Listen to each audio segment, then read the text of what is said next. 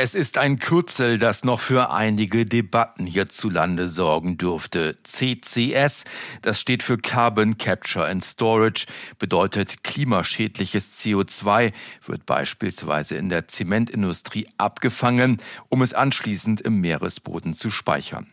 In Norwegen und in Dänemark gibt es dafür bereits entsprechende Pilotprojekte und aus Sicht von Wirtschaftsminister Robert Habeck von den Grünen braucht es CCS auch in Deutschland. Die Technik ist an vielen Stellen weiterentwickelt worden und aus meiner Sicht ist sie reif und sicher. Und sie biete einen entscheidenden Vorteil. Durch die Speicherung im Meeresboden gelange das klimaschädliche Kohlendioxid nicht in die Atmosphäre.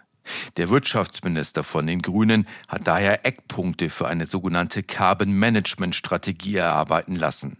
Wichtigstes Ziel, CCS soll besonders energieintensiven Industriezweigen zukünftig ermöglichen, weitgehend klimaneutral zu produzieren, indem das unvermeidbare CO2 entsprechend abgeschieden und entsorgt wird.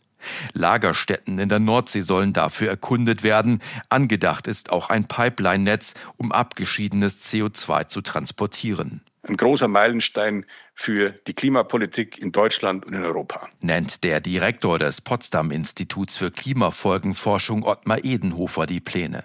Nach Edenhofers Einschätzung ist CCS ein wichtiger Baustein, damit Deutschland 2045 klimaneutral werden kann. Allerdings viele Umweltverbände sehen das ganz anders. Die deutsche Umwelthilfe warnt vor einem fossilen Entsorgungspark in der Nordsee. Greenpeace sieht Ewigkeitslasten auf künftige Generationen zukommen. Auch Habecks Partei, die Grünen, hatten CCS lange abgelehnt. Vor 20 Jahren waren erste Überlegungen, CO2 im Boden abzuspeichern, wieder fallen gelassen worden, weil sich schnell Protest regte.